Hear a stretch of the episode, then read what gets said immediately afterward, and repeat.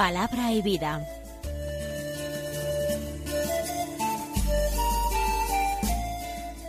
Con el padre Manuel Horta, desde Sevilla.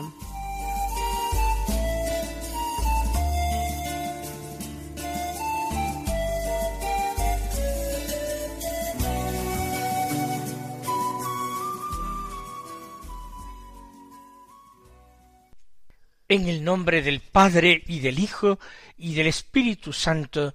Amén. Alabados sean Jesús y María.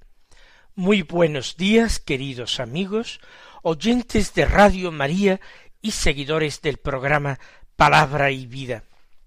Hoy es el viernes de la vigésimo séptima semana del tiempo ordinario. Este viernes, como todos, nos debe traer un recuerdo, una memoria de la pasión del Señor, de su pasión y de su muerte, de su entrega por nosotros, para redimir nuestros pecados, para expiar por todos nosotros. Cada viernes nosotros, con emoción, con gratitud, tenemos que decir que por graves que hayan podido ser nuestros pecados, los méritos de Cristo, los infinitos méritos de Cristo son míos, porque Él me los da. Frente al Padre, es como si fuera que yo hubiera muerto en la cruz para expiar mis pecados, como si yo hubiera muerto en la cruz. ¿Por qué? Porque Cristo me da sus méritos, y de esta manera todos mis pecados desaparecen fundidos como la nieve por el sol.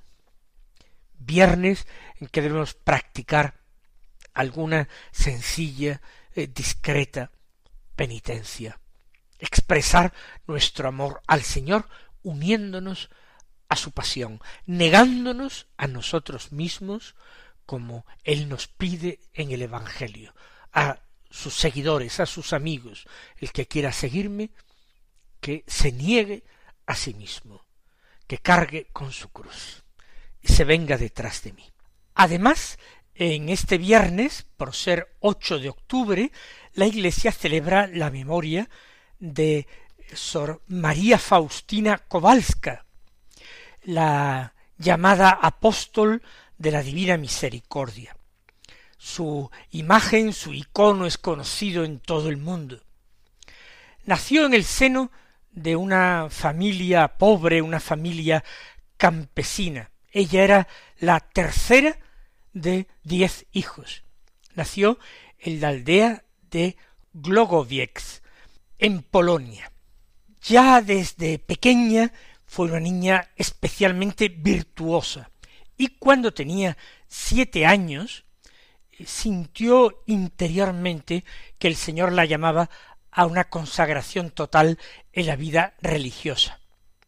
Ella hizo su primera comunión a los nueve años. Luego de acudir unos pocos años a la escuela para aprender las cosas más elementales, como leer, escribir, las cuatro reglas, etc., ella tuvo que dedicarse a trabajar desde su adolescencia como empleada doméstica en distintas casas de familia. Como había sido llamada por el Señor a los siete años, ella intentó hacerse religiosa, pero sus padres no le dieron permiso.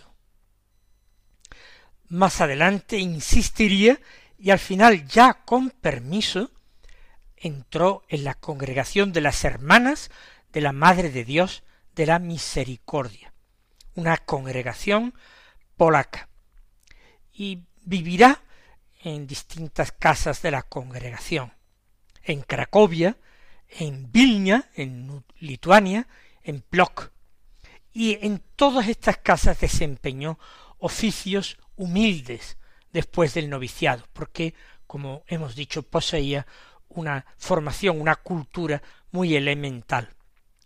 Fue sucesivamente cocinera en la comunidad, jardinera, portera, trabajos, como digo, muy sencillos, muy humildes. Su vida en lo exterior resultaba siempre muy sencilla, muy corriente, muy ordinaria, como ocurrió con Santa Teresa del Niño Jesús. Pero fue una gran mística, que fue colmada de Dios de muchísimas gracias y escogida para revelar al mundo ese extraordinario mensaje de la misericordia de Dios. La misericordia de Dios ya es conocida desde siempre porque es revelada en la Sagrada Escritura, que no cesa desde el Antiguo Testamento de hablar de la misericordia divina. Y en el Nuevo ya San Pablo nos llegó a decir con atrevimiento que Dios es misericordia.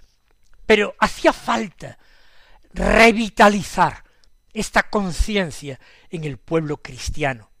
Hacía falta igualmente proponer nuevas formas de devoción a la divina misericordia y algunos apoyos importantes como sería una imagen de la divina misericordia, prácticas como la novena de la divina misericordia, el rosario o coronilla de la divina misericordia, el establecimiento de una fiesta a la divina misericordia, que finalmente Juan Pablo II, Papa polaco, accedió a dar a la Iglesia el segundo domingo de Pascua, como le había manifestado Jesús a su sierva Faustina Kowalska.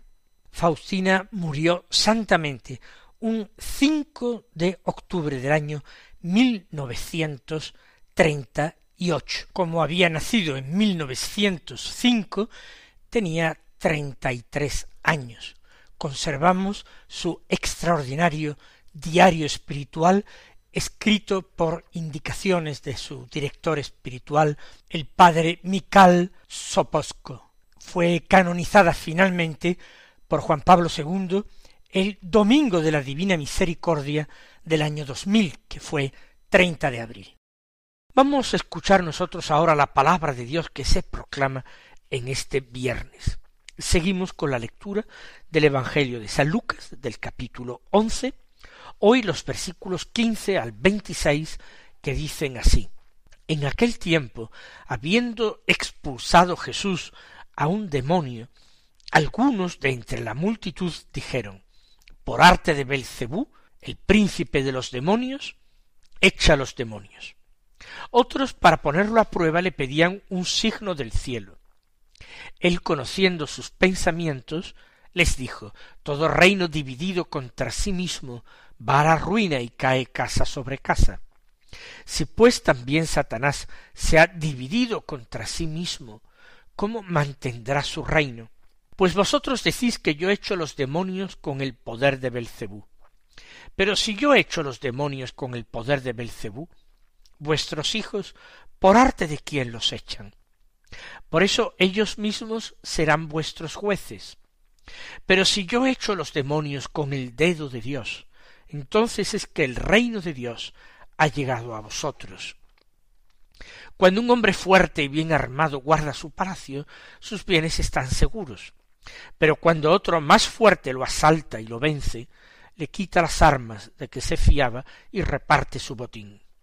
El que no está conmigo está contra mí. El que no recoge conmigo desparrama. Cuando el espíritu inmundo sale de un hombre, da vueltas por lugares áridos, buscando un sitio para descansar, y al no encontrarlo dice volveré a mi casa, de donde salí. Al volver se la encuentra barrida y arreglada. Entonces va y toma otros siete espíritus peores que él, y se mete a vivir allí. Y el final de aquel hombre resulta peor que el principio. Vamos por parte porque en este texto amplio el Señor da diversas enseñanzas, agrupadas aquí de una manera pedagógica por el evangelista San Lucas. En primer lugar, se nos presenta a Jesús practicando un exorcismo. Jesús expulsa un demonio. Esto lo realizó en muchos momentos de su vida las expulsiones de demonios, los exorcismos. Y algo caracteriza los exorcismos de Jesús. son extraordinariamente breves y eficaces. Basta con decir una corta palabra imperativa, como cuando le dijo al demonio cállate. Añadió después y sal de él. Y efectivamente así lo cumplió. Y el demonio no tiene ninguna posibilidad de defenderse y tiene que obedecerle y ha de salir del cuerpo de aquel hombre. Y si tarda quizás en alguna ocasión un poco es porque el Señor lo permite para que se manifieste bien a las claras cuál es el designio de Dios y cuál es la voluntad de Dios. Esto tuvo que sorprender a todos los que presenciaron los exorcismos de Jesús.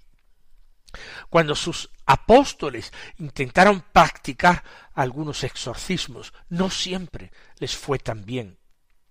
Recuerden aquel padre preocupado, hondamente disgustado, cuando Jesús baja del monte Tabor tras el episodio de la transfiguración.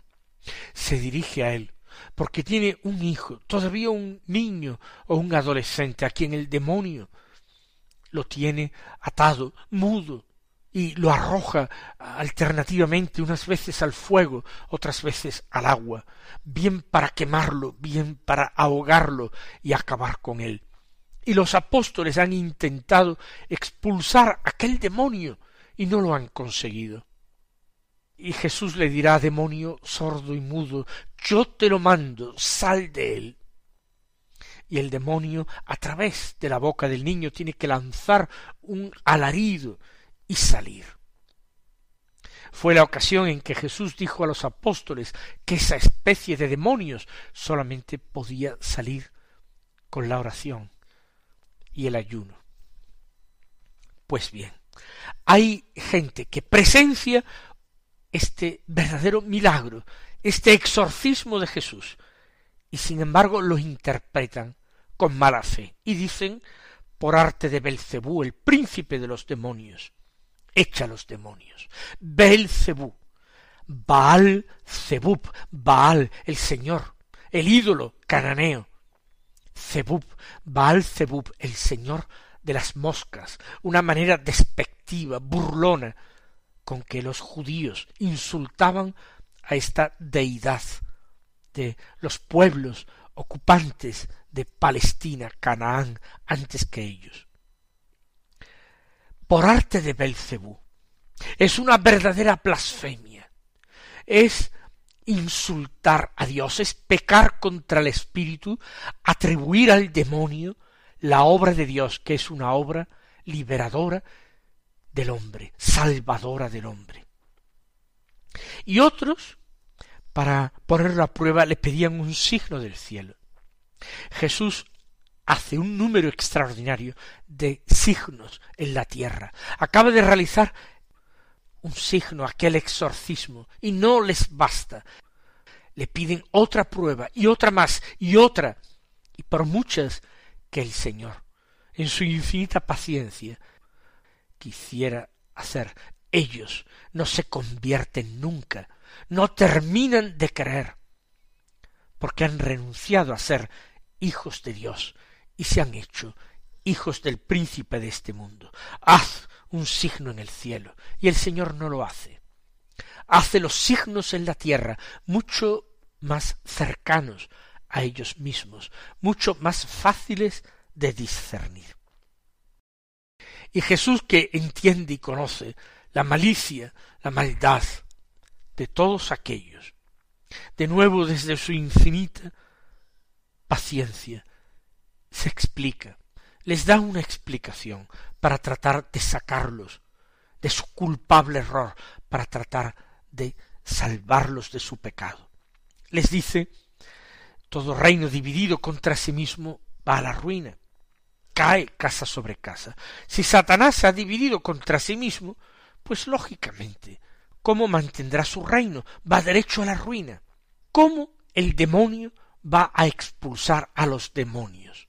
¿Se va a hacer a sí mismo la guerra? ¿Tan estúpido es? ¿Tan mala táctica sigue? no terminará de arruinar el reino que él pretende establecer entre los hombres, expulsando él, Satanás Belcebú, el príncipe de los demonios, expulsando a otros espíritus malvados como él? Es ilógico, es absurdo. Más aún, Jesús añade otra argumentación, otra prueba. En Israel hay también exorcistas, los ha habido desde antiguo. Él dice vuestros hijos, vuestros hijos son los hijos de vuestro pueblo, no los hijos naturales de aquellas personas con las que conversa, no, los hijos de vuestro pueblo, los israelitas como vosotros. ¿Por arte de quién los echan? Los exorcistas judíos. ¿Será por arte del demonio? No, ciertamente. Todos reconocen que por virtud de Dios, con mucho esfuerzo, con muchas oraciones, unas veces teniendo éxito, otras veces fracasando, los exorcistas judíos expulsaban demonios. Y esto lo reconocen a hombres del pueblo, que no siempre atinaban, que no siempre tenían suficiente virtud y gracia de Dios para expulsar demonios, y les reconocen a ellos que es con el poder de Dios como exorcizan. Y a Jesús quieren negarle aquello mismo que están viendo, exorcismos mucho más rápidos y eficaces. Lo que otorgáis a vuestros hijos, ¿por qué no me lo concedéis a mí? Siquiera con el beneficio de la duda. Y no estáis juzgando que yo actúo exorcizando con el poder de Belcebú. Por eso dice Jesús, ellos mismos, los exorcistas de vuestro pueblo, serán vuestros jueces, vuestros jueces en el juicio del último día. Ellos podrán levantarse para dar testimonio de que el Señor estaba expulsando los demonios con el poder de Dios. Y ahora saca una conclusión Jesús. Por eso, si yo echo los demonios con el dedo de Dios, es decir, con el brazo de Dios, con la fuerza de Dios, es que el reino de Dios ha llegado a vosotros. Efectivamente, uno de los signos de la llegada del Mesías era la liberación de los hombres, de esos poderes maléficos externos que los sometían, que los esclavizaban. El reino de Dios es libertad. Es la gloriosa libertad de los hijos reconquistada, dada como don, como gracia de Dios, después de la caída original del hombre. Hay que sacar la conclusión a la que no quieren llegar aquellos hombres que si Jesús está haciendo semejantes signos en la tierra, los exorcismos, es que el Mesías está ya en medio de ellos. Y recordemos de nuevo la predicación de Juan Bautista, que preparaba los corazones de las personas de su pueblo, diciendo que en medio de vosotros está quien bautiza, quien bautizará con fuego y con Espíritu Santo. Es lo que no están dispuestos a aceptar los malvados, que el Mesías de Dios está en medio de ellos. Ello les obligaría a un cambio, a una conversión tremenda, y no quieren dar este paso. Ahora Jesús pone de nuevo una parábola, la parábola del hombre fuerte y la del hombre más fuerte. Dice, cuando un hombre fuerte y bien armado guarda su palacio, sus bienes están seguros. Pero cuando llega otro más fuerte, lo asalta, lo vence, le quita las armas de que se fiaba y reparte el botín. ¿De qué está hablando Jesús? ¿Quién es el hombre más fuerte? El hombre fuerte es el diablo. Después del pecado original, se ha convertido en el príncipe de este mundo, con sus armas, que son el miedo a la muerte, la angustia, la desconfianza, él reina sin competencia. Él ha acumulado botín, riquezas, las almas de los hombres a las que logra perder. Resulta que llega otro hombre más fuerte. ¿Quién es? Evidentemente Cristo nuestro Señor, que tiene la fuerza de Dios, que es el Todopoderoso. Cuando llega el más fuerte lo asalta y lo vence. Y Jesús empezó a asaltarlo. Cuando, retirándose al desierto, derrotó al diablo allí, venciendo las tentaciones, haciéndole saber quién era el más fuerte. Le quitó las armas de que se fiaba. Asumiendo él mismo la muerte, venció la muerte, y con la esperanza de la resurrección, derrotó para siempre el miedo y la angustia de los hombres, regalando por gracia una vida que es la vida eterna y feliz con Dios. Le quitó las armas y repartió el botín, pues comparte con los hombres su propia vida, la vida de Dios. Esta es la, nueva parábola, la pequeña parábola que Jesús incluye al final de este texto. Y luego dice palabras tajantes, radicales. El que no está conmigo está contra mí. El que no recoge conmigo desparrama. Solamente hay dos bandos. San Ignacio de Loyola diría en los ejercicios espirituales dos banderas. La bandera de Cristo y la bandera de Satanás. Y hay que tomar partido. No se puede encender una vela a Dios y otra al diablo, o con Cristo o contra Cristo. El Señor termina diciendo también una táctica del espíritu inmundo. Dice que cuando sale de un hombre da vueltas por lugares áridos, buscando donde descansar. Y al no encontrarlo se dice volveré a mi casa de donde salí. La encuentra barrida y arreglada, y toma otros siete espíritus peores y se mete a vivir allí, siendo el final de aquel hombre peor que el principio. ¿Y esto qué quiere decir?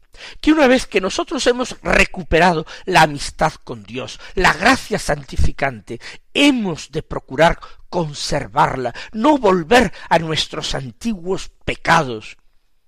Porque porque quien ha recibido la misericordia de Dios y no la aprecia, y no procura vivir en ella, puede terminar mucho peor a cómo comenzó. Mis queridos hermanos, que el Señor os colme de sus bendiciones y hasta mañana si Dios quiere.